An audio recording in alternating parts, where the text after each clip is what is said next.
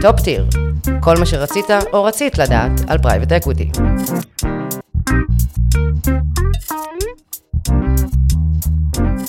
שלום לכולם וברוכים וברוכות הבאות לפרק השני של Top Tier. אני, אה, קודם כל אני מאוד מאוד מתרגש. אה, אני לפני אספר קצת מה זה Top Tier למי שלא שמע את הפרק הקודם או למי שפחות מכיר. Top Tier זאת סדרת פרקים שאנחנו מקדישים אך ורק לתחום ה private equity, אה, שזה בהחלט אני חושב אחד התחומים המעניינים ביותר בתחום ההשקעות הלא סחירות. יהיו לנו משהו כמו שמונה פרקים, זה גם מאוד מאוד תלוי בדרישה שלכם וברמת הצלילה שתרצו שניכנס אליה. אז יהיו לנו uh, כשמונה פודקאסטים ממי שמביא לתחום ה private equity uh, גם בארץ וגם בחו"ל, וגם שתהיה לנו נציגות מחו"ל. Uh, נדבר על הכל, נדבר על ההיסטוריה, נדבר, uh, כמו שדיברנו עם מושק בפודקאסט הקודם, נדבר על מושגים חשובים, uh, אסטרטגיות השקעה שונות של התחום, נדבר על מושגים כמו co-invest, buyout, secondary וכן הלאה, אה, וכל מיני מרעין בישין כאלה. אה, נבין למה התחום הזה כל כך מעניין ולמה השוק מציף עכשיו הזדמנות, ונתחיל לכסח מיתוסים אה, שקיימים, שאנשים עולה להם בראש, כמו לדוגמה מיתוס הנזילות וכל מיני דברים כאלה, ועוד ועוד ועוד. אם יש לכם עוד דברים שאתם רוצים שכמובן נשאל, אה, ש, ש, שאתם רוצים לשאול, ש, שאתם רוצים שנענה, שאנחנו אה, ניתן לכם אה, יותר מידע, אתם יותר מוזמנים, ממוזמנים לכתוב לי ולבקש.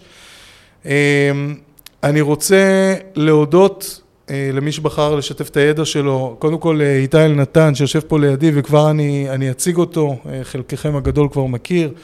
אה, מושק מפנתיאון שהיה פה בפודקאסט הקודם על יסודות ההשקעה ב private equity, ענבר מ-AJ Global שתהיה פה, ערן, דורית, גלעד, עוד רבים אה, וטובים שיהיו אצלנו בהמשך, כל אחד אה, אושיית private equity, נקרא לזה בצורה כזו בפני עצמה.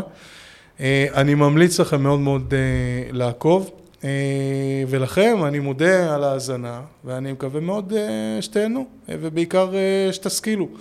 מעבר לזה חשוב לי להגיד לכם, מי שמעוניין בחומר ספציפי, אנחנו מדברים בפודקאסטים האלה על, על ה... בעיקר מהלמעלה, על העולם ועל על מה שהוא מכיל וכן הלאה, מי שרוצה חומר ספציפי יותר, יותר על, ה, על, ה, על הצורות ההשקעה, על הקרנות לדוגמה, באיזה צורה הם משקיעים, אה, תשואות, כל מידע אחר, באתר שלנו www.lampert.co.il יש שם ראיונות מוקלטים, מצגות, דפי תשואות, כל מה שיעזור לכם בעצם להכיר את המוצרים בצורה הכי טובה שאפשר אה, ולהשקיע בתבונה. גם איתי נמצא שם בכמה וכמה פרקים ש, אה, שעשינו על כמה קרנות private equity קודמות. לפני הכל, כמה דברים שחשוב להכיר, בכל זאת, disclaimer, הפודקאסט הזה הוא הוא תוכן שאפשר ללמוד ממנו. לא המלצה לביצוע פעולות, אין לראות בכל אה, מה שנדבר כאן בחצי שעה הקרובה משום המלצה על ביצוע פעולות, ואו ייעוץ במוצר פיננסי, שיווק פיננסי, המלצה על ביצוע פעולות, ייעוץ במוצר פנסיוני, שיווק פנסיוני, כל, כל, כל סוג של ייעוץ כלשהו, ייעוץ משפטי, כל, כל ייעוץ שהוא. המידע שיוגש כאן הוא לידיעה בלבד, ואינו מהווה תחליף לייעוץ, שהרי ייעוץ השקעות צריך להתחשב בנתונים ובצרכים מיוחדים של כל בן אדם. כל עושה מידע כל עושה שימוש במידע הנ"ל אה, עושה זאת על דעת עצמו ועל אחריותו הבלעדית. זהו, אחרי שסיימנו את כל ההקדמה הזאת, אנחנו אה, נתחיל. שלום איתי אלנתן. שלום, שלום. איזה כיף שאתה איתי פה. כיף גדול. אנחנו כבר מכירים לא מעט זמן. שותף, אה, איתי אלנתן הוא שותף מנהל ומנכ"ל לידר שוקי הון פרטי. איתי הוא אחד מהיזמים הבולטים בשוק ההון הפרטי, הוא ייצג בישראל רשימה ארוכה של קרנות, ביניהם אה, גיוס מאוד מאוד גדול, גיוס C שהוא עשה לקרן בשם CDNR. אה, אה, איתי מרים מיזמים בתחום הפידרים בישראל ומוביל שת"פ, שת"פ בלעדי עכשיו עם פירמת הקרנות HarbourVest, למי שמכיר קצת קרנות private equity. אה, מכיר את השם, אה, ה feeder הזה יאפשר למשקיעים פרטיים כניסה או גישה לקרנות מבוקשות ביותר שלהם. מה העניינים איתי? מה שלומך? שלומי מצוין, מה שלומך? בסדר גמור, אנחנו מכירים לא מעט זמן. אה, אתה עובד בגוף שקוראים לו לידר הון פרטי, אני אשמח שתיתן כמה מילים על חברה. בשמחה, בשמחה. אז אה, כפי שאמרת, אה, לידר הון פרטי למעשה אה, זו אחת מחברות הבנות של לידר שוקי הון.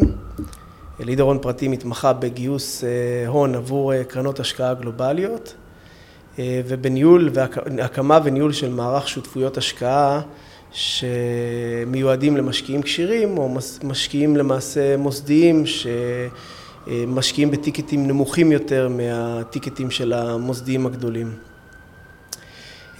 לידר שוקי הון כבית אנחנו למעשה פירמת בנקאות להשקעות אנחנו מפירמות הבנקאות להשקעות הגדולות והוותיקות פה בישראל אנחנו מתמחים במספר דברים, אה, מעבר ללידר הון פרטי שעל אה, התחום הזה נרחיב יותר היום, אנחנו גם מחברות, חברת החיתום, אה, מחזיקים בחברת החיתום הגדולה או מהגדולות בישראל, מחזיקים בברוקראז' מוסדי בעל נתח שוק מאוד משמעותי בשוק המוסדי בישראל.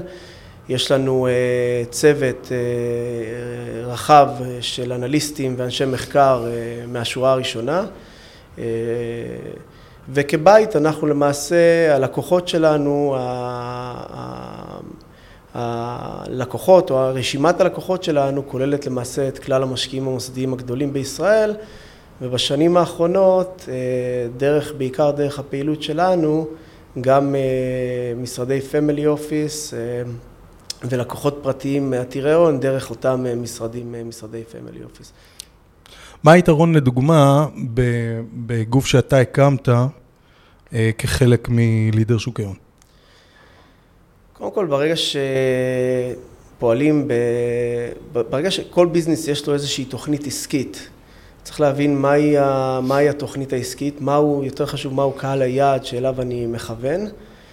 וגם אה, לדעת אה, לבחור לעשות את הדברים שאתה טוב בהם ולהתמקד באותם דברים ולא להתפזר לתחומים אחרים. אה, לידר מאז ומעולם וגם אנחנו לא נכנסנו לתחום של ניהול נכסים, אנחנו לא מתחרים עם הלקוחות שלנו, לא עם הגופים, החברות, הקרנות עבורם אנו מגייסים או עסקאות וכמובן שלא עם אותם משקיעים, אותם גופים מוסדיים אותם משרדי פמילי אופיס שמנהלים את הנכסים.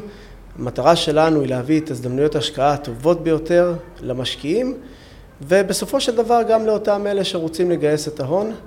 אה, שיטת העבודה שלנו היא מאוד בררנית והפירמה קיימת מעל לשלושה עשורים הודות אה, לאותה עובדה שכרגע ציינתי. דבר נוסף והוא לא פחות חשוב, אין לנו תלות באף גורם חיצוני. לידר שוקי הון הייתה פירמה ציבורית אה, לפני כחמש-שש שנים. שנת 2019, 2016 אה, עשינו management buyout, אנחנו בבעלות השותפים המנהלים וכולנו אה, אנשי מלאכה, עוסקים בפעילות היומיומית במטרה לשרת את הלקוחות שלנו בצורה הטובה ביותר וזה מה שעומד לנגד עינינו. יפה. טוב, אז, אז אני רוצה קצת אה, לשתף את המאזינים ואת הצופים בשיחות שהיו לנו. הרי אנחנו, אספר לצופים, אנחנו, אני הכרתי את איתי לפני משהו בסביבות שלוש וחצי, ארבע שנים, שבאמת התחום הזה התחיל אה, לצבור תאוצה, ואני אני ידעתי שזה הולך להיות התחום. זאת אומרת, שלחתי לך בזמנו איזה מייל שבא ואמר, אה, אני, אני רוצה להיות, להרחיב את התחום הזה אצל הלקוחות שלי, ובאמת, אני רוצה להבין מה קרה פה, כאילו בשלוש וחצי, ארבע שנים האחרונות, מגיעים לפה גופי ענק, כמו, אה, כמו ארבור וסט לדוגמה, כמו CDNR ש, ש, אה, ש, שעשו גיוס אה, לא מזמן, ואומרים למשקיעים ישראלים, בואו תהיו חלק מאיתנו, מה קרה פה? קודם כל באמת יאמר לזכותך שבניגוד למשקיעים המוסדיים שכבר היו ב, ב, במשחק הזה, אם אפשר לקרוא לזה ככה, אה, היה קושי רב, משרדי הפמילי אופיס אה, בסופו של דבר אה, נמנעו מלגשת לתחום הזה, כי מבחינתם זה היה דבר חדש, ויש קושי לכל אחד באשר הוא להיכנס וללמוד דברים חדשים, ומה שרועי אומר פה סיפור אמיתי, הוא... לא, לא ממציא, לא ממציא סיפורים. אחד לאחד, אולי מהראשונים שלמרות הקושי, כאילו, מי לפני ארבע, חמש שנים אומר, אני רוצה את המוצרים הסגורים וה... אף אחד לא רצה את זה, עוד שנייה נרחיב על זה, ובאמת... לא רק זה, גם הלקוחות היה צריך לעשות חינוך שוק. זאת אומרת, זה לבוא ולהגיד לבן אדם, בוא תסגור את הכסף שלך, כמו שאתה אומר, זה חתיכת דבר. חד משמעית, וזה נכון. אה, קודם כל צריך, צריך להבין אה, בסופו של דבר שהדינמיקה היא מאוד, אה, מאוד פשוטה. כמו בכל דבר בחיים, מי שטוב, מי שיש לו ביקושים, לא מחפש. בדרך כלל דברים שמגיעים באופן אקטיבי, כמו, בכל, כמו החל מהפרסומת הכי קטנה שנשלחת אלינו לטלפון, או מה שמופיע ב, ב, ב, ב, בכל מיני מדיה תקשורתית, בפייסבוק וכאלה. בדרך כלל, שוב, בדרך כלל צריך לנסות להבין, מי שעושה מאמץ שיווקי מאוד משמעותי, כנראה שאו מתקשה או שמתבסס על אותו מאמץ שיווקי בכדי, אה, בכדי לגייס. אה, העולם של השקעות ב private equity מאופיין בכך שהקרנות הטובות והמבוקשות בעולם לא, לא משקיעות מאמצים רבים בשיווק. אה, מעבר לכך, חשוב להבין שבקרנות private equity פוטנציאל גיוס הוא בדרך כלל גם מוגבל. אה, בשוק ההון, אה, אסטרטגיות כאלה ואחרות של גם קרנות גידור, בסופו של דבר יכולות לגייס הון בלתי מוגבל ולהקצות אותו כנראה באותה אסטרטגיה ב scale יותר גדול. קרנות private equity למעשה בנויות כשותפויות, השותפויות הללו למעשה מורכבות משותף כללי שהוא בעצם זה שמחליט איך ומתי לבצע את ההשקעות ומשותפים מוגבלים שמזרימים את ההון. אה, עבור כל שותפות יש יעדים ברורים, מגבלות אה, והגדרות ברורות מה אותה שותפות הולכת לעשות וזו למעשה קרן private equity. אה, שמות של גופים שמתעסקים ב private equity כמו HarbourVest לצורך העניין שציינת זוהי פירמת קרנות private equity. ולמעשה HarbourVest הוא למעשה ה-GP, ה-General Partner, השותף הכללי בקרנות. התחום הזה התחיל כאשר כל אה, אותה פירמה הקימה קרן אחת באסטרטגיה ספציפית שבה היא טובה ובכל אה, כמה שנים לאחר שבעצם מימשו את, אה, את תוכנית השותפות או הקרן נקרא לזה גייסו קרן עוקבת. בשנים האחרונות אנחנו רואים שיש נטייה לפירמות לעשות קרנות באסטרטגיות שונות, וגם על הנושא הזה צריך לנסות להבין טוב יותר האם הם באמת טובים במה שהם עושים ו... אה, ולבחון את הדברים האלה לעומק. מאז ומעולם חשוב להבין שאנחנו התחלנו ועדיין הם, אה, הם מתעסקים למעשה עם הגופים המוסדיים בישראל. אנחנו, אני עושה את זה כמעט עשר שנים, אולי מהראשונים פה בשוק הפרטי, בשוק, בשוק הישראלי. והרעיון אה, בתחילת הדרך היה, אה, בעצם זיהינו פוטנציאל אה, בכך שהנכסים המנוהלים של הגופים המוסדיים גדלו בצורה מאוד משמעותית בעקבות הרבה מאוד רפורמות שנעשו פה, בעיקר חיסכון ארוך הטווח, אם זה קרנות הפנסיה, קופות הגמל וקרנות ההשתלמות. ומתוך כך האלוקציה לאותם נכסים לא שכירים, לאותן קרנות פרטיות, הייתה מאוד נמוכה. והרעיון שלנו היה טיפה שונה, הרעיון שלנו היה בעצם לפתח אה, מומחיות אה, בתחום הזה, להגיע בצורה אקטיבית לאותן אה, קרנות מהטובות והמבוקשות שיש, פשוט לגרום להם לעניין בישראל ולהגיע לשוק המקומי בכדי לגייס. עכשיו אני רוצה לציין משהו, אם גוף ביטוח כזה או אחר שולח מייל לאיזה קרן ואומר אני רוצה להשקיע 100 מיליון דולר, אף אחד לא יגיד לו לא. זה לא באמת אה, עד כדי כך אה, באזורים האלה. אבל בסופו של דבר, השקעה כזו היא תהליך ארוך של בדיקה, והבדיקה הזו אה, היא דורשת המון משאבים מצד מנהל הקרן, ואותו מנהל קרן שהמשקיעים הקיימים שלו כבר מזרימים אליו את ההון והוא סוגר את היעדים של הקרנות שלו בצורה מהירה, אין לו כל כך אינטרס לקחת במרכאות הסיכון הזה. הרעיון שלנו היה לבוא ולהגיד לאותו מנהל אחד, אה, אנחנו ניקח את הסיכון עלינו, אנחנו נשקיע את המשאבים, ושתיים, אנחנו אה, נוכל לרכז לך את המאמצים אה, בשוק הישראלי כשוק ולא מול משקיעים ספציפיים. והלכה למעשה לייצר, לייצר בעצם בסיס משקיעים מאוד גדול פה בארץ עבור אותה, אותה ישות, אותה קרן, מה שבסופו של דבר גם make sense עבור אותו מנהל. ומשם אה, הצלחנו להביא באמת קרנות ש... ש... אה, ממש להביא אלוקציות שמורות לשוק הישראלי, קרנות מאוד מבוקשות אה, ולהביא אותן לשוק הישראלי. במהלך השנים למעשה ראינו שאותם אותם גופים מוסדיים מקבלים גישה לאותן קרנות, אבל משקיעים פרטיים שנמנים מאלו שיכולים להשקיע באותן קרנות לא, לא, לא מקבלים גישה. ובפער הזה נכנסו מוצרים נחותים משמעותית, ו... ואנחנו הבאנו פתרון שהוא מאוד פשוט, ונרחיב עליו עוד מעט אם, אם ניגע בזה. אז, אז בוא, בוא נעשה כזה דבר. דיברנו ב, אה, ב, בפרק הקודם עם מושק על בעצם מה זה private equity, במגדול מלמעלה. אני רוצה, אני רוצה לפרק את זה. כי בתוך private equity נמצאים המון המון המון דברים, גם אסטרטגיות שהן אסטרטגיות שונות וגם צורות השקעה שהן צורות... אתה רוצה לעשות לנו סדר קצת? כן, הדברים בסוף אה, מאוד פשוטים. אה, ברגע שמנסים לסבך אותם, אז, אה, אז עולות השאלות. קודם כל, נתחיל אפילו ממילה יותר קדומה מ private equity, מהשקעות אלטרנטיביות. היום אנחנו רואים שהשימוש במונח השקעות אלטרנטיביות הוא... לכל דבר בערך. הוא... כן. בעצם בקלות דעת, והוא לא בהכרח מאפיין את אותה השקעה שעליה מדברים. אז בואו ננסה להבין שאנחנו מדברים בכלל על השקעה אלטרנטיבית. בואו בוא ננסה לנתח את המילה, מה זה, מה, מה, מה, מה זה בעצם אומר? אלטרנטיבה באה למה? בדיוק, כן. אלטרנטיבה למה. עכשיו, אני יכול להגיד לכם שהאלטרנטיבה בסופו של דבר הגיעה ממקום שאם לי יש תיק אה, שמושקע באגרות חוב ומניות, אני רוצה שתהיה לי איזשהו, איזושהי השקעה. המילה קורולציה או מתאם, אה, אני צריך להיזהר להשתמש בה, כי כמו שאחד מהמנהלי קרנות שפעם הבאתי לישראל אמר, כל עוד אנחנו חיים בכדור הארץ, לכולנו יש איזושהי קורלציה אחד עם השני.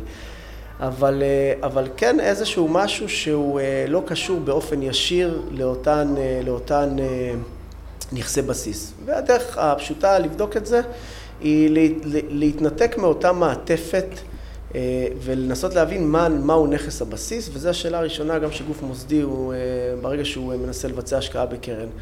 מהו נכס הבסיס? האם נכס הבסיס הוא אותו נייר ערך שכיר או לא שכיר? ודרך אגב, שכיר זה לאו דווקא בבורסה, זאת אומרת, צריך להבין, אני אתן לכם דוגמה מצוינת.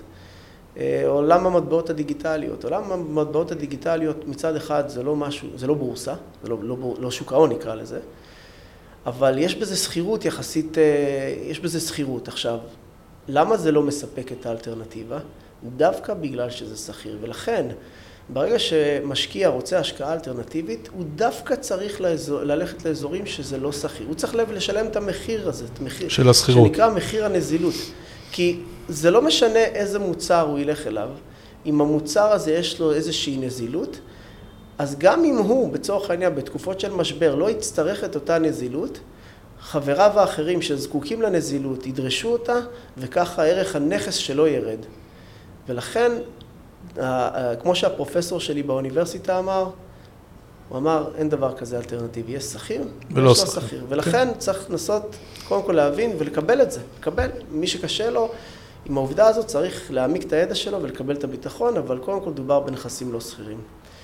והנכסים הלא שכירים האלה מחולקים בעצם לארבעה asset classes. הראשון והמוכר שבהם זה private equity. private equity מתייחס להשקעה בחברות פרטיות, וגם פה יש מספר אסטרטגיות שעליהן נרחיב עוד מעט. החלק השני והמוכר אה, לא פחות זה נדל"ן. נדל"ן ניתן לבצע השקעה בהשקעה אה, ישירה בנכס או דרך קרנות שמתמחות באסטרטגיות כאלה ואחרות. תשתיות, שוב, נכס, נכסי תשתיות שלא סחירות, שלא ניתן לסחור בהם, וחוב, חוב שהוא לא סחיר. וגם פה שוב צריך לנסות להבין בדיוק איפה ואיך ומה. זאת אומרת, כל אחד פותח לנו, כל אחד מהנושאים פותח לנו כמה וכמה דיסציפלינות, אבל נכון. על זה פחות באנו לדבר. בתוך עולם ה private equity יש למעשה שלוש אה, אסטרטגיות ליבה, אסטרטגיות מרכזיות, אה, והאסטרטגיות האלה הן למעשה אה, הון סיכון, צמיחה. הון סיכון אתה מדבר VC, כל מה שקשור לטכנולוגיה. הון סיכון, צמיחה ו-buyout. ובכדי לזכור את השוני ביניהם, צריך אה, קודם כל להבין שהון סיכון מתייחס לחברות בתחילת דרכם, או אפילו רעיוניות. קרנות צמיחה משקיעות בחברות שצומחות, חברות שצומחות בתהליך צמיחה. זאת אומרת שהן לאו דווקא בבגרות, וקרנות buyout בעצם אה, משקיעות, אה, או יותר נכון רוכשות שליטה בחברות בוגרות במטרה להשביח אותן. במקביל לאותם שלבים של החברות, גם כך יש את אותו יחס השקעה, זאת אומרת בדרך כלל בגלל שבקרנות שמשקיעות בחברות רעיוניות, חברות, קרנות הון סיכון, קרנות VC, משקיעות במיזמים שעדיין לא מפותחים, אז רמת הסיכון היא גבוהה, לכן בדרך כלל קרן VC תשקיע עד חמישה אחוז באותו, באותו סטארט-אפ ותעשה פיזור מאוד מאוד משמעותי.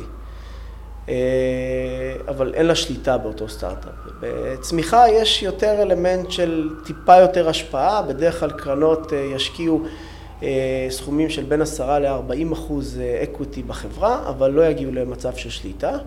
ובקרנות, באסטרטגיית buyout הם רוכשים בדרך כלל שליטה בחברה, זאת אומרת 50 אחוז ומעלה ממניות החברה, במטרה להשביח את החברה, וגם על זה נדבר עוד מעט, איך בעצם אפשר לבחור את אותם, את אותם מנהלים. אבל אלה למעשה האסטרטגיות. אז האסטרטגיות האלה מלמעלה. אולי נרחיב עוד קצת על האסטרטגיות שקיימות באזור ה private equity, מעבר לאסטרטגיה שציינת שהיא אסטרטגיית buyout. נכון. אז קודם כל, ומתוך שלושת האסטרטגיות הללו, יש אסטרטגיות שהן למעשה נגזרות, נגזרת לאותן אסטרטגיות מרכזיות. המוכרת שבהן זה fund of fund. fund of fund זה קרן של קרנות. שמשקיע, זה יכול להיות fund of fund של כל מיני סוגי קרנות, זה יכול להיות fund of fund שמשקיע רק בקרנות buyout, ואז למעשה דרך אותה השקעה בקרן, שהמטרה שלה להשקיע בהרבה קרנות אחרות, אני מקבל פיזור. אסטרטגיה נוספת שהיא אסטרטגיה נגזרת של השוק המשני, זה אסטרטגיית secondary. כמובן שלא באנו להרחיב על אסטרטגיה היום, אבל זה, זה לפחות אה, פגישה או פודקאסט בפני עצמו, שעליו אה, מן הסתם נעשה. כן, תהיה לנו אה, דורית שתבוא נכון. ותרחיב לנו על הנושא. אבל למעשה קרנות secondary משקיעות, זה בדומה ל fund of fund, מספקות לאותם משקיעים פיזור, אבל הן משקיעות בקרנות במהלך דרכם. מה זה אומר? זה אומר שאם אני כרגע כמשקיע משקיע באיזושהי קרן private equity, ואני רוצה לצאת מאותה השקעה, אז אני לא יכול לסחור בה כמו בשוק, אבל יש שוק מאוד חי וער היום של מסחר דרך גופי בנקאות להשקעות גדולים בעולם, שאני יכול בעצם למכור את ההחזקה שלי וככה אותה קרן סקנדרי נכנסת לנעלי המשקיע באמצע חיי הקרן, ויש לזה הרבה מאוד יתרונות ספציפית באסטרטגיה הזו, אבל זה גם נותן פיזור. אסטרטגיה נוספת היא אסטרטגיה co-investment. אסטרטגיית co-investment היא ברוב המקרים תהיה, תופעל על ידי מנהל שיש לו זרוע fund of fund חזקה. מנהל שיש לו זרוע fund of fund שמשקיע בקרנות, בדרך כלל ידרוש ויבקש מאותן קרנות להשקיע לצד הקרנות בעסקאות, בעסקאות מסוימות, ואז הוא בעצם מקבל גישה ישירה לאותה השקעה, לאותה רכישה של אותה קרן buyout לצורך העניין, כמשקיע פסיבי. וגם על זה אני מאמין שתרחיבו פה בהמשך, אנחנו חושבים ששלושת האסטרטגיות האלה הן מצוינות למשקיעים פרטיים, ואנחנו בעצם בחרנו לעבוד עם הרבורווסט גם באסטרטגיית הסקנדרי וגם באסטרטגיית ה-co-investment שגייסנו בהצלחה לפני כשנה. אז, אז אני אסכם את זה, יש בגדול כמה וכמה אפשרויות השקעה מלמעלה בקרנות השקעה. דיברנו על חוב וכן הלאה, ואם אנחנו עושים drill down למטה, אז יש גם אסטרטגיות בתוך הקרנות.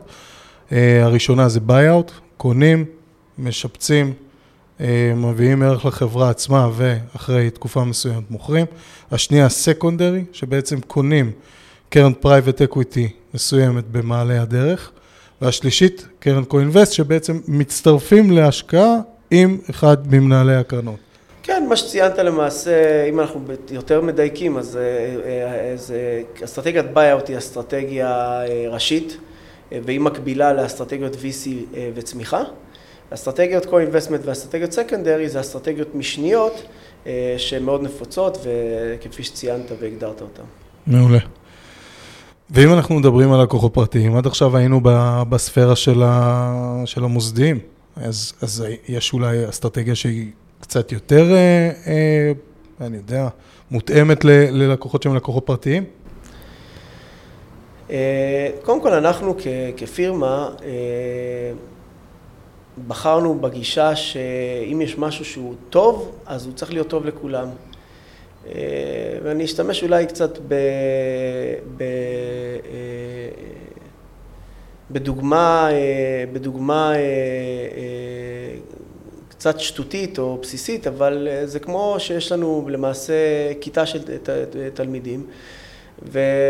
ויש לנו את התלמידים המתקדמים, ויש לנו את התלמידים המתקשים. עכשיו, אני יכול לבחור, ובסופו של דבר אני רוצה להביא את, את, את כלל הכיתה לביצועים הטובים ביותר, או יותר נכון ליעד, לאותו יעד. אני יכול לבחור אה, בלקדם את התלמידים הטובים אה, ליעד, ולתת יעדים פחות טובים לאותם אה, תלמידים מתקשים. מצד שני, אני יכול לתגבר את התלמידים המתקשים יותר ולאפשר להם להגיע לאותו יעד. אנחנו מאמינים ש... תכף נדבר על, על, על, על, על בדיוק, אולי יש אסטרטגיות שמתאימות בשלב מסוים, אנחנו מאמינים שאם גוף מוסדי שמשקיע טיקטים אה, מאוד משמעותיים ויש לו יכולת מבחר יותר גבוהה, אה, יותר רחבה נקרא לזה, והוא בוחר בהשקעה ספציפית, אנחנו מאמינים שאם ההשקעה הזאת טובה לו מכלל האלטרנטיבות שהוא בדק, אז היא כנראה גם טובה לאותו משקיע קצה, כי בסופו של דבר גם המשקיע המוסדי וגם המשקיע הפרטי רוצים לעשות את התשואה הגבוהה ביותר בסיכון הנמוך ביותר. יחד עם זאת, ואני כן אוסיף, משקיע מוסדי, שהיום כבר... אה, יש גם חסמים שעליהם נדבר, ופה אנחנו חושבים שאנחנו נותנים מענה, אבל משקיע מוסדי שנמצא היום עם פיזור של 80 אה, מנהלים ו-150 קרנות, ברור שרמת הסיכון אצלו, אם הוא בוחר להשקיע באיזשהו סגמנט נישתי, שונה, גם הצרכים שלו כן. שונים מאותם משקיעים פרטיים. ולכן השאלה היא אפילו יותר מדויקת, זה האם משקיעים שמתחילים להשקיע ב private equity או ב private capital, הצרכים שלהם או, ה, או המטרות שלהם צריכות להיות שונות מאלה שיותר מתקדמים. ובאותה מידה גם גוף מוסדי שהיום מתחיל לבנות תיק, אז אני אמליץ לו כן להתחיל מאסטרטגיות שהן מגוונות יותר, כמו אסטרטגיות secondary, אסטרטגיות co-investment. זאת אומרת, שמה שלא הבחירה במנהל שהוא מנהל ספציפי, אלא דווקא בפיזור. בעצם כמו שאתה משקיע לצורך העניין ב... מה זאת אומרת? בעצם כמו fund of fund, לצורך העניין. נכון, אבל פה גם צריך להיזהר, וניתן דוגמה נוספת. השוק השכיר הוא שוק יעיל, יעיל במידה רבה אפשר להגיד, ולכן השוק יעיל אומר שלא משנה איזה בחירה עשיתי, כנראה פחות או יותר אני אפול על הבנצ'מארק כל עוד הלכתי רחב ככל שניתן. Mm-hmm. אחת ההוכחות לשוק אה, יעיל זה העובדה שאם אני משקיע פסיבי, מה שנקרא משקיע מדדים, אז אני מגיע לתוצאה טובה יותר, או טובה במידה רבה, כמו אה, אה, משקיעים אקטיביים. השוק השכיר מאופיין בכך שבשנים האחרונות רמת היעילות בו היא כל כך גבוהה, שהיכולת של גופים, מה שנקרא to beat the benchmark, היא כמעט אפסית, שואפת לאפס. אחד הספרים הטובים ביותר בתחום הזה, אני ממליץ לכם לקרוא אותו, זה של ה-CEO של אוניברסיטת יל, שבנה תיק, דייוויד סוונסון, בנה תיק במשך שנים רבות, והוא מנתח את הדברים האלה לעומק מתוך מחקרים שהאוניברסיטה עשתה, והוא אומר שבאזורים שבהם השוק יעיל, אני צריך ללכת להשקעות פסיביות, אבל באזורים שהשוק לא יעיל, אני צריך ללכת להשקעות אקטיביות תוך בחירת אה, מנהלים. ולכן פה, לצערי, הפתרון הוא לא קל, כי אין גוף שיכול לתת אה, אם, אם וכן. זאת אומרת, יש שם גופים שאולי, מוצ... נקרא לזה מוכרים מוצרי, מוצרי מדדים כאלה ואחרים, שזה לא, זה יותר ברמה השיווקית, אבל גם אם מוצר כזה הוא מתיימר להיות מוצר מדד, אז אה, בשוק, אה, בשוק אה, לא יעיל כמו שוק ה private equity, צריך להבין שבחירת המנהל היא קריטית. זאת אומרת, אם בחרתי לא טוב, הפסדתי כסף, ויכול להיות שהפסדתי גם את כל הכסף, ואם בחרתי טוב, עשיתי תשואה יוצאת דופן בפער משמעותי מול השוק השכיר. ולכן דווקא באזורים האלה צריך להת... להתייעץ עם אנשי מקצוע ולעשות מחקר מעמיק. אז, אז מה שאתה אומר בעצם, אם אני, אם אני מבין נכון, זה ש... בגדול, אה, הנטייה של לקוח פרטי תהיה יותר למוצרים שהם מוצרים מפוזרים, וגם אחרי שאתה בא ובוחר, מחליט שאתה רוצה ללכת למוצר שהוא מוצר מפוזר, כדאי לך מאוד לדעת לאיזה מוצר אתה נכנס, ומתוך ה... אה, מתוך אה, הקרנות שקיימות, אתה צריך לדעת טוב לאן אתה הולך. זה מה שאתה אומר. חד משמעית. טוב, בסדר גמור. אז אתה יודע מה, אולי, אולי נמשיך יחד עם ה... ביחד עם הקו הזה. זאת אומרת, אה, איך בכלל בוחרים מנהל קרנות? שזה מה שאתם עושים בעצם, זה בעצם שאתם עושים כל הזמן. איך מתחילים עם זה בכלל?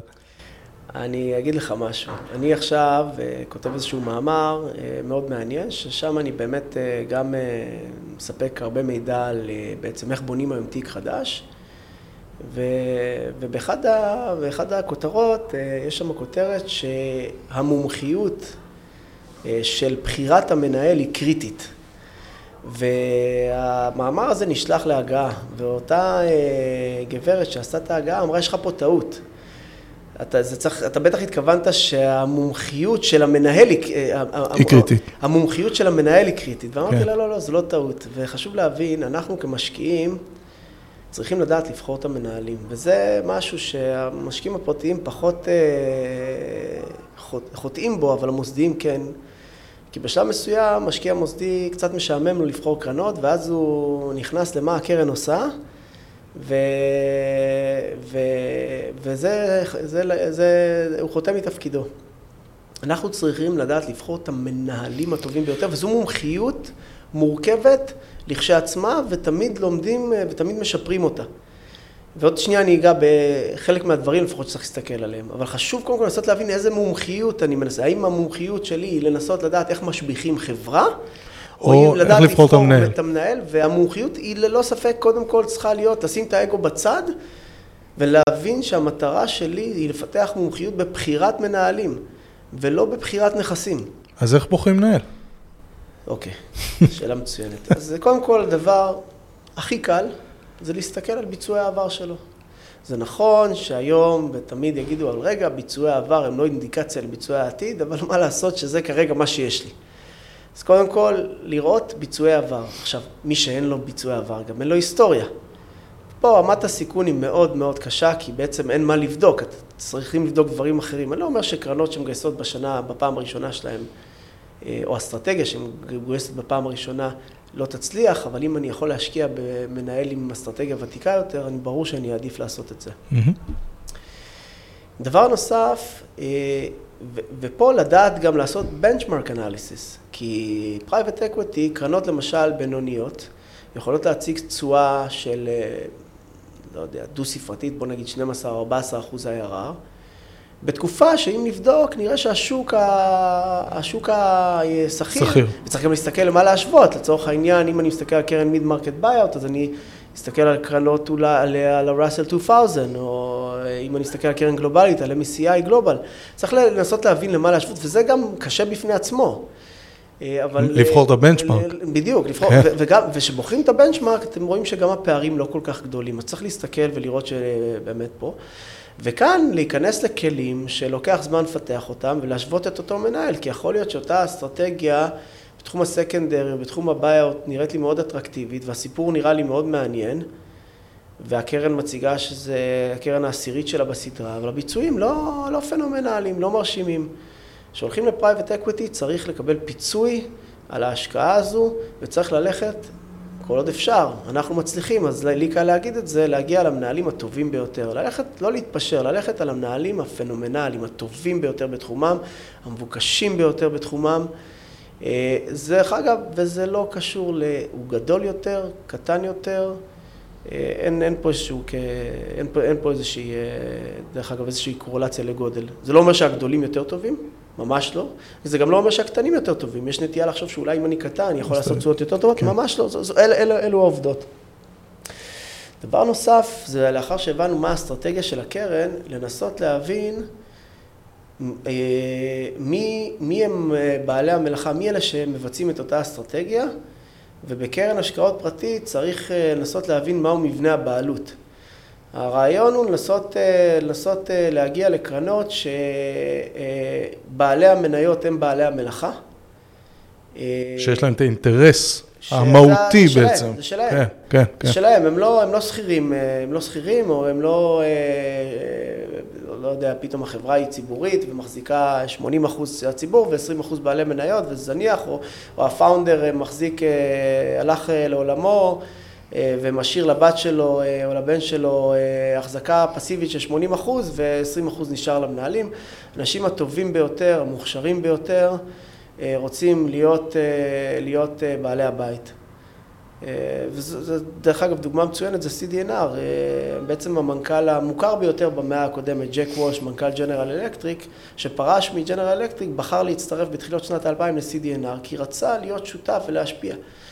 בדרך כלל גם במקרים האלה הם גם שמים הרבה מההון שלהם לצד הקרנות. זהו, זאת באמת השאלה הבאה שבאתי לשאול אותך.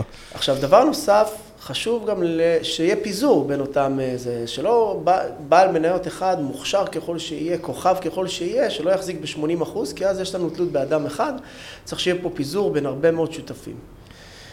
דבר נוסף זה לראות אם זו אסטרטגיית הליבה של אותו גוף, אם גוף יתמחה באזור ה-buyout, או באזור התשתיות, או באזור הנדל"ן, ושם הוא חזק, אז אולי ב-private equity הוא פחות טוב. וכך גם הפוך. וזה דברים שצריך לבדוק אותם לעומק. צריך להסתכל על הגיוסים שלהם לאורך השנים, לראות את המרווחים בין הגיוסים, ולבחון את הביצועים שלהם לאורך הרבה מאוד שנים, לאורך, לא, לא צריך ללכת 30 שנה אחורה, כי זה לא אותם צוותים. צריך לבדוק טוב טוב שאין שינוי מהותי בניהול של הפירמה.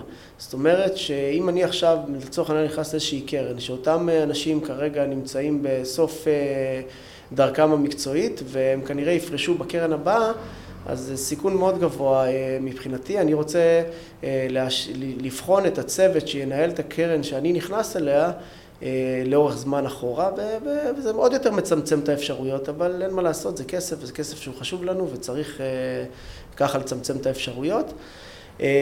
וצריך להבין שההשקעה הזו היא השבחה של חברה, לצורך העניין באסטרטגיית בייר, לוקחת בדרך כלל חמש שנים, וצריך לדעת שהצוות הזה גם עבד יחד שנים רבות ועשה לא מעט עסקאות וכן הלאה, המומחיות היא מאוד זה. כמובן שבסופו של דבר כל הדברים האלה הם רק בחינה ראשונית. לאחר מכן, וזה עוד מחסום משמעותי שיש למשקיע כשיר, צריך לקחת צוות משפטי מאוד מאוד מנוסה, והצוות המשפטי בודק גם את הדברים האלה, בודק מה זה אירוע איש מפתח, ואיזה תנאים אני נכנס, ואם לא נותנים תנאים אחרים לגופים אחרים, ומה קורה אם איש המפתח עוזב, וזה, וכל הדו דיליג'נט המשפטי הזה בסוף מתבטא במכתב צד. משקיע פרטי לעולם לא יכול לקבל מכתב צד מהותי. מה זה מכתב צד? מה זה אומר? כשמשקיעים בקרן private equity, זה כמו למעשה לקנות בניין. זה לא, בסוף זה עסקה פרטית, יש איזשהו הסכם, ההסכם הזה הוא בסיס. אף משקיע מוסדי לא חותם על הסכם, משקיע 100 מיליון דולר בקרן ומעביר את המסמכים.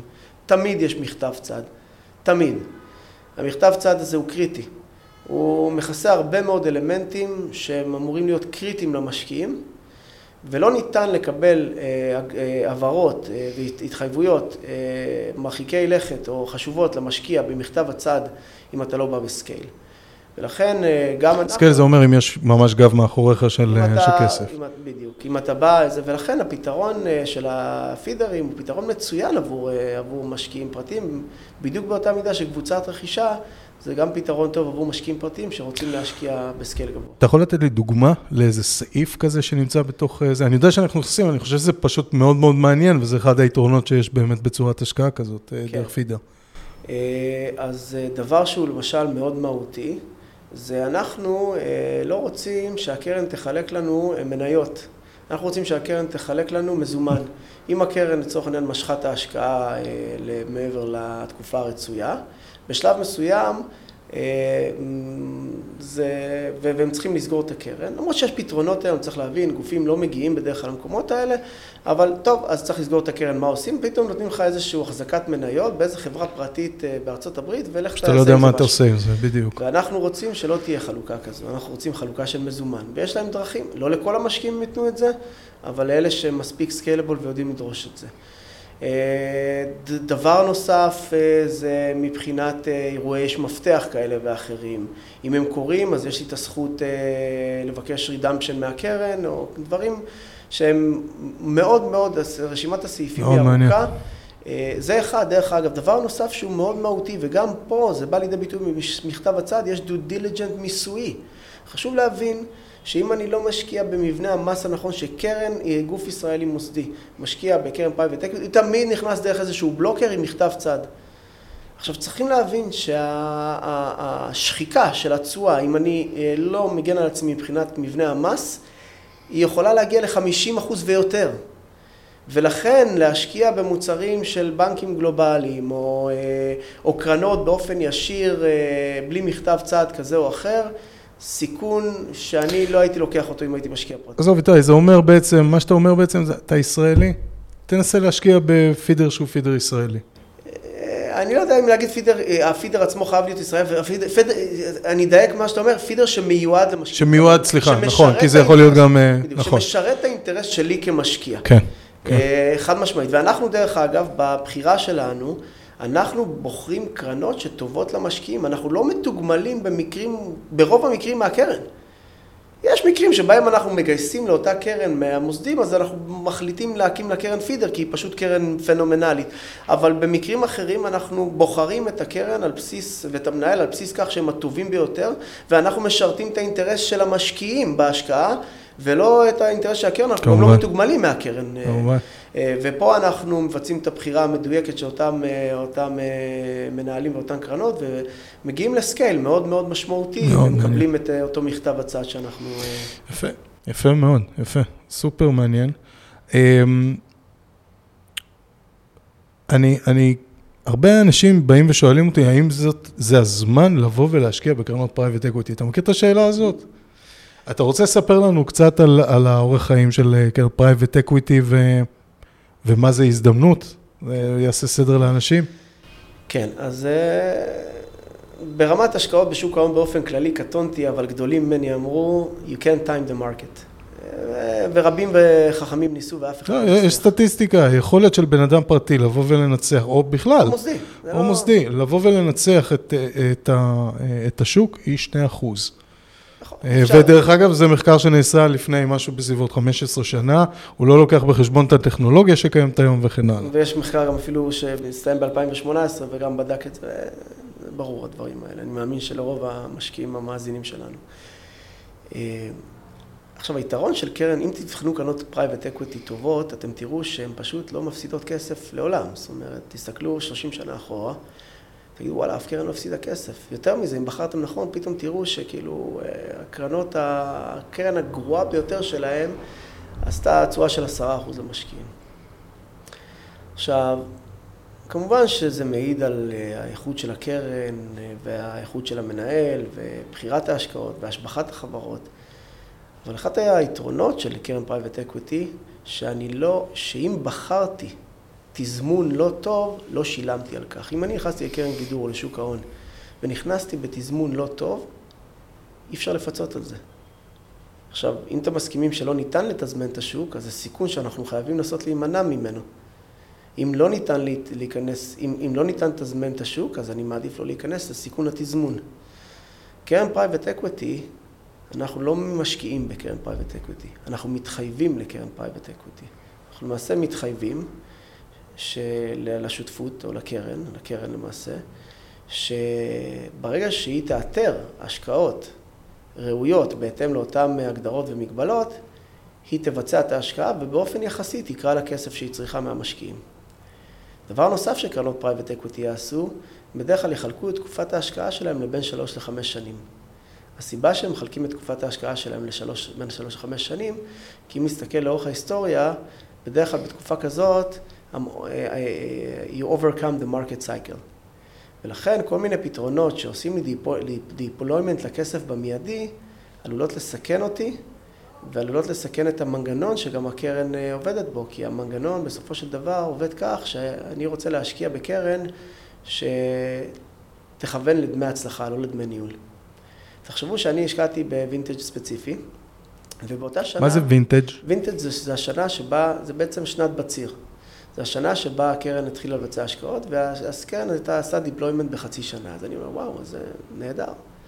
סיימתי עם הקריאות לכסף, עכשיו הכל עובד. אם ביצענו את ההשקעה בטיימינג גרוע, אותם מנהלים מבינים שהם כבר לא יוכלו להגיע לאותם דמי הצלחה ואין להם שום incentive, והם אומרים, טוב, בואו נעבור לווינטג' הבא.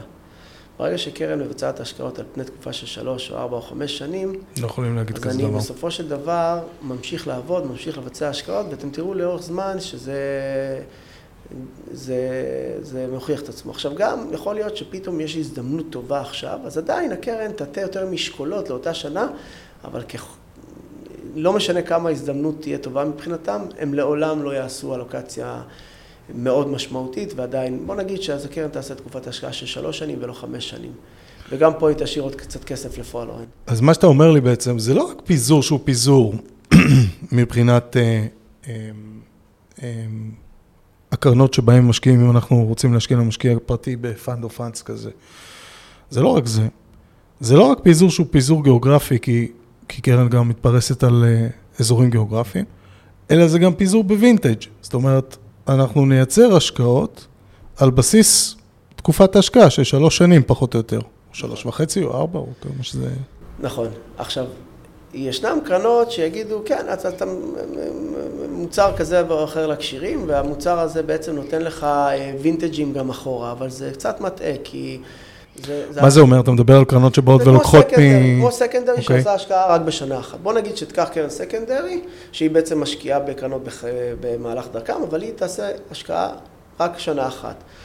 אז גם פה צריך להיזהר, כי יכול להיות שאני בקרן סקנדרי, או נכנסתי לאסטרטגיית סקנדרי בשנת 2023, והאסטרטגיה אומרת, אני קוראת לכסף רק השנה הזו, אבל אני קונה וינטג'ים של 2015, 16, 2017, אז ההשקעה עצמה מתומחרת לפי אותו מועד, ולכן לא מקבלים פה את אותו פיזור. הפיזור עצמו, אי אפשר, אי אפשר לעשות אותו בצורה מלאכותית. ולכן גם קרנות סקנדרי, שקונות וינטג'ים שונים, עדיין גם להם יש תקופת השקעה של שלוש עד חמש שנים.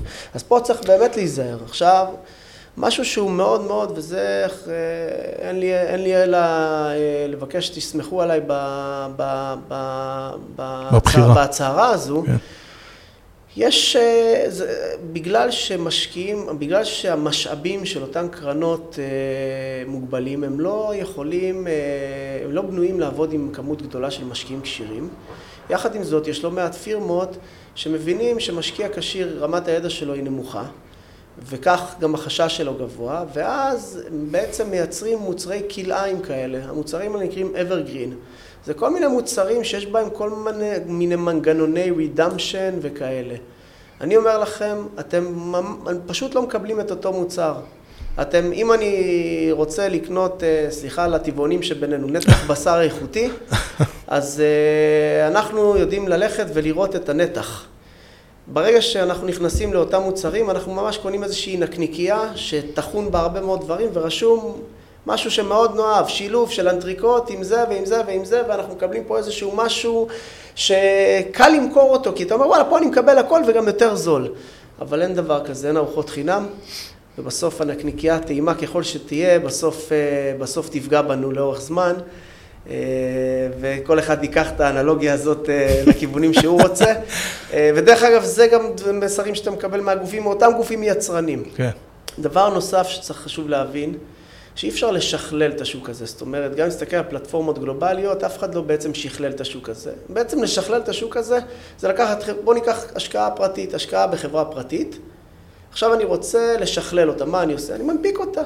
ברגע שהנפקתי אותה, היא כבר לא אלטרנטיבית, היא שכירה. נכון. ולכן השוק הזה, זה יישמע קצת מוזר, אבל ככל שהוא לא יעיל, אפשר להרוויח בו יותר. האנשים המוכשרים ביותר בעולם הפיננסי לאורך ההיסטוריה הלכו לאזורים לא יעילים. קרנות הגידור פרחו בשנות התשעים כי שוק המניות לא היה יעיל והם ידעו לאתר את החוסר יעילות הזאת. היום האלגוריתמים עוברים את האנשי המקצוע והשוק הופך ליעיל ולכן קשה לייצר אסטרטגיות כאלה בשוק השכיר. וצריך לשים מאוד מאוד לב, אין ארוחות חינם. המאפיינים של ההשקעה הזו הם מאפיינים כפי שהם, וינטג', קריאות לכסף, חזרות של כסף, וזה גם לא נורא כמו שחושבים. ברגע שמבינים, מבינים שיש קריאות לכסף, חזרות של כסף, הקונספציה הזאת שהכסף שלי נעול לעשר שנים היא לא קרובה למציאות בכלל. אז בוא, בוא תרחיב לנו על זה לדוגמה. בוא. זה חשוב. בעצם, בעצם, מה זה, מה זה, השותפות היא שותפות שמוגבלת בזמן. ובדרך כלל כל קרן פרטית תהיה עשר שנים או שבע שנים, לרוב אם זה אקוויטי זה יהיה, עשר שנים. עכשיו בואו ננסה להבין למה זה עשר שנים. זה נובע מעשר, זה עשר שנים מהסיבה המאוד פשוטה. תקופת ההשקעה של הקרן היא חמש שנים. בעצם אם אנחנו בעצם עושים מתמטיקה פשוטה או חשבון פשוט, 20% מההתחייבויות שלי יקרו בכל שנה נוכחית. בכל שנה הם יבצעו רכישה של מספר חברות. בוא נגיד שבשנה הראשונה הם רכשו חברה מסוימת. מודל ההשבחה שלהם בדרך כלל נע בין שלוש לחמש שנים לכל חברה. זאת אומרת שחברה שרכשתי בשנה הראשונה, במקסימום אני אמור למכור אותה בשנה השישית, כנראה זה גם יהיה מוקדם יותר, בשנה השנייה במקסימום בשנה השביעית וכן הלאה.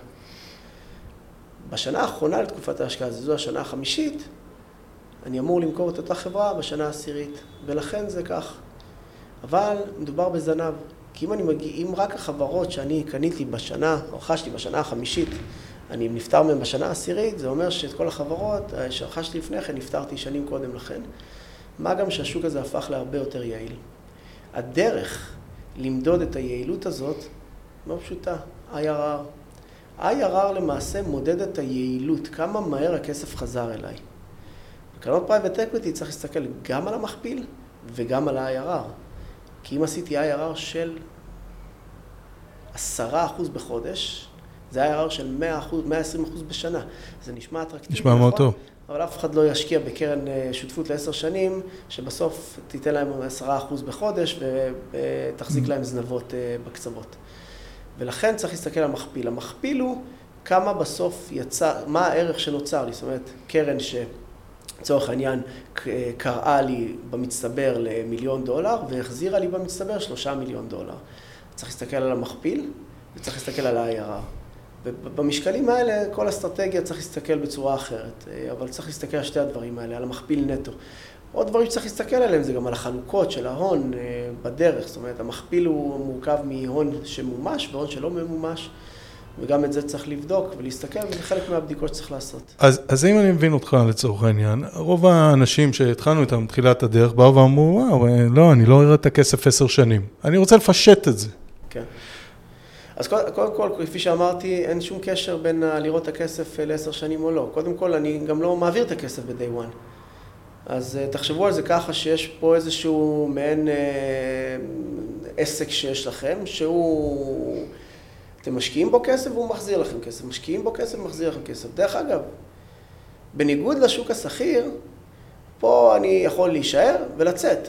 פה תמיד תזרימית אני מקבל כסף, ואז אני צריך להשקיע אותו מחדש, ולבחור איך אני משקיע אותו. אני לא נמצא במשחק של התנודתיות הזאת של שוק ההון, שהיא מושפעת במידה רבה משחקנים אה, לא מתוחכמים, ופוגעת בשחקנים מתוחכמים, ולכן אם נסתכל על התיקים של הגופים המתוחכמים בעולם, נראה שהנטייה שלהם 50 וגם 60 אחוז זה לא שכירים. כן, דיברת על יל אה, מקודם, אז אה, עשינו על זה גם מחקר, מתי שנכנסנו לתחום. סביבות 75 אחוז מושקע אצלם בנכסים שהם נכסים לא שכירים, אפילו יותר מהרווארד דרך אגב. אז אה, כן, בהחלט. בסדר, כן, צריך בסופו של דבר להבין שהשוק הזה, גם אם אני משקיע מצוין, גם אם אני עכשיו חושב שהמניה היא מניה מצוינת, אבל השוק נכנס לאיזשהו סטרס, והרבה משקיעים צריכים את הכסף הזה לממן את הפעילות השוטפת שלהם או את החיים שלהם, אז גם אם לא מאמינים, צריכים למכור, וברגע שהם מוכרים, מורידים את ערך המניה. כשאתם עוברים להשקעה פרטית, השותפים שלכם הם בליגה אחרת. השותפים שלכם חזקים, עתירי הון, לא צריכים, לא זקוקים לאותה נזילות. בעצם מה שזה מייצר, מה, מהעניין הזה, מה, מהסיטואציה הזאת, נוצר החוסר, או האלפא נקרא לזה. כי זה נכון שאותן השקעות לא משוערכות על בסיס רבעוני, אבל זה האפקט המיידי, אה, שהוא ברובו פסיכולוגי, כי אם הערך של החברה צריך לרדת, צריך לרדת. אבל מה שלמעשה קורה, הערך של החברה ברוב המקרים לא יורד, כי השוק השכיר מגיב בצורה חדה, השוק הפרטי, שמורכב ממשקיעים עתירי הון, לא זקוקים לנזילות. תחשבו עכשיו חברה ציבורית, עכשיו פתאום המניה שלה מתרסקת, למה? לא בגלל שהיא עשתה משהו לא בסדר, בגלל שהשוק מתרסק. אה, החוב אה, שלה עולה, הריבית עולה, לגייס חוב זה עכשיו יקר, והחברה יכולה להיות מצוינת, נכנסה לדיסטרס. מנגד יושבת חברה פרטית, יש לה תזרים מאוד עוצמתי של בעלי מניות. היא בעצם תנצל את אותה סיטואציה. בהרבה מקרים אתם תראו שהרבה, היא ת, תעביר אליה את אותם אנשים מוכשרים כשכירים באותה חברה, ואותה קרן עצמה גם תנסה לעשות מיזוגים ורכישות באותה, באותה עת של אה, משברים. ואנחנו נראה, אם נבחן את הנתונים, שחברות פרטיות בתקופות משבר, אה, שורדות יותר. אחוז חדלות הפירעון, אה, חדלות הפירעון שלהם היא נמוכה ב-50% מחברות ציבוריות וגם חברות פרטיות שאינן בשליטות קרנות private equity. זאת אומרת, עצם ה dry powder, זה יתרת ההתחייבות של משקיעים עתירי הון, משמשת פה כרית בעצם. מאוד מאוד רצינית, ואז זה בעצם עוזר לאותן חברות דווקא בתקופות הללו. מאוד מאוד מאוד מעניין, מאוד מעניין. אמ, האם זה נכון להגיד שאנחנו רואים, דיברת על מכפיל, דיברת על 1x, מכפילים זה ב-xים, אז, אז האם זה נכון להגיד שאנחנו רואים את ה-x הראשון אחרי תקופה של סביב ה-4 שנים? אה, תלוי באסטרטגיה, אבל חשוב גם להבין שעוד פעם, אם אני חוזר לאותה, לאותה, זה, יש פה קריאות לכסף.